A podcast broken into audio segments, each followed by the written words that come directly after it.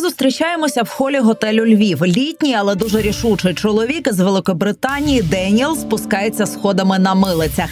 Деніелові з Кембриджа за 70, але це не завадило йому організувати UK Rebuild Fire Engine Project. Він купив стару пожежну машину, відремонтував і разом із колегами Річардом і Саймоном привіз в Україну.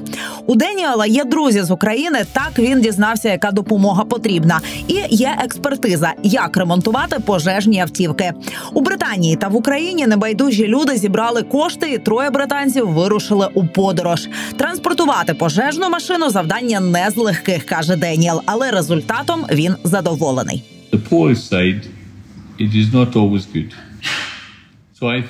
На польському боці кордону все було не дуже добре. Були проблеми.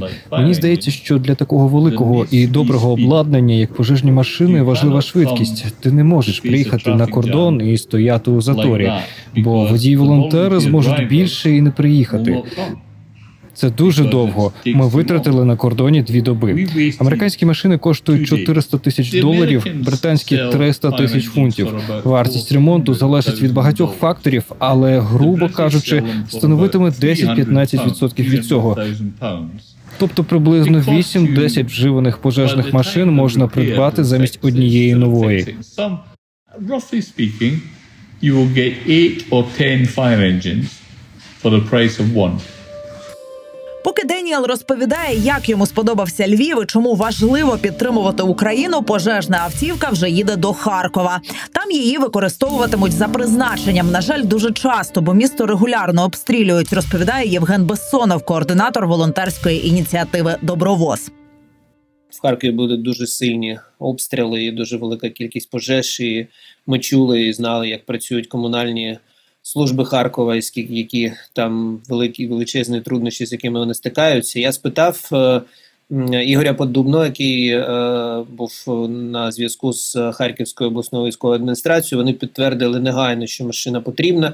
І я повідомив про це е, друзів Кембриджі Віктора, який був на зв'язку з Деніелом Хананом.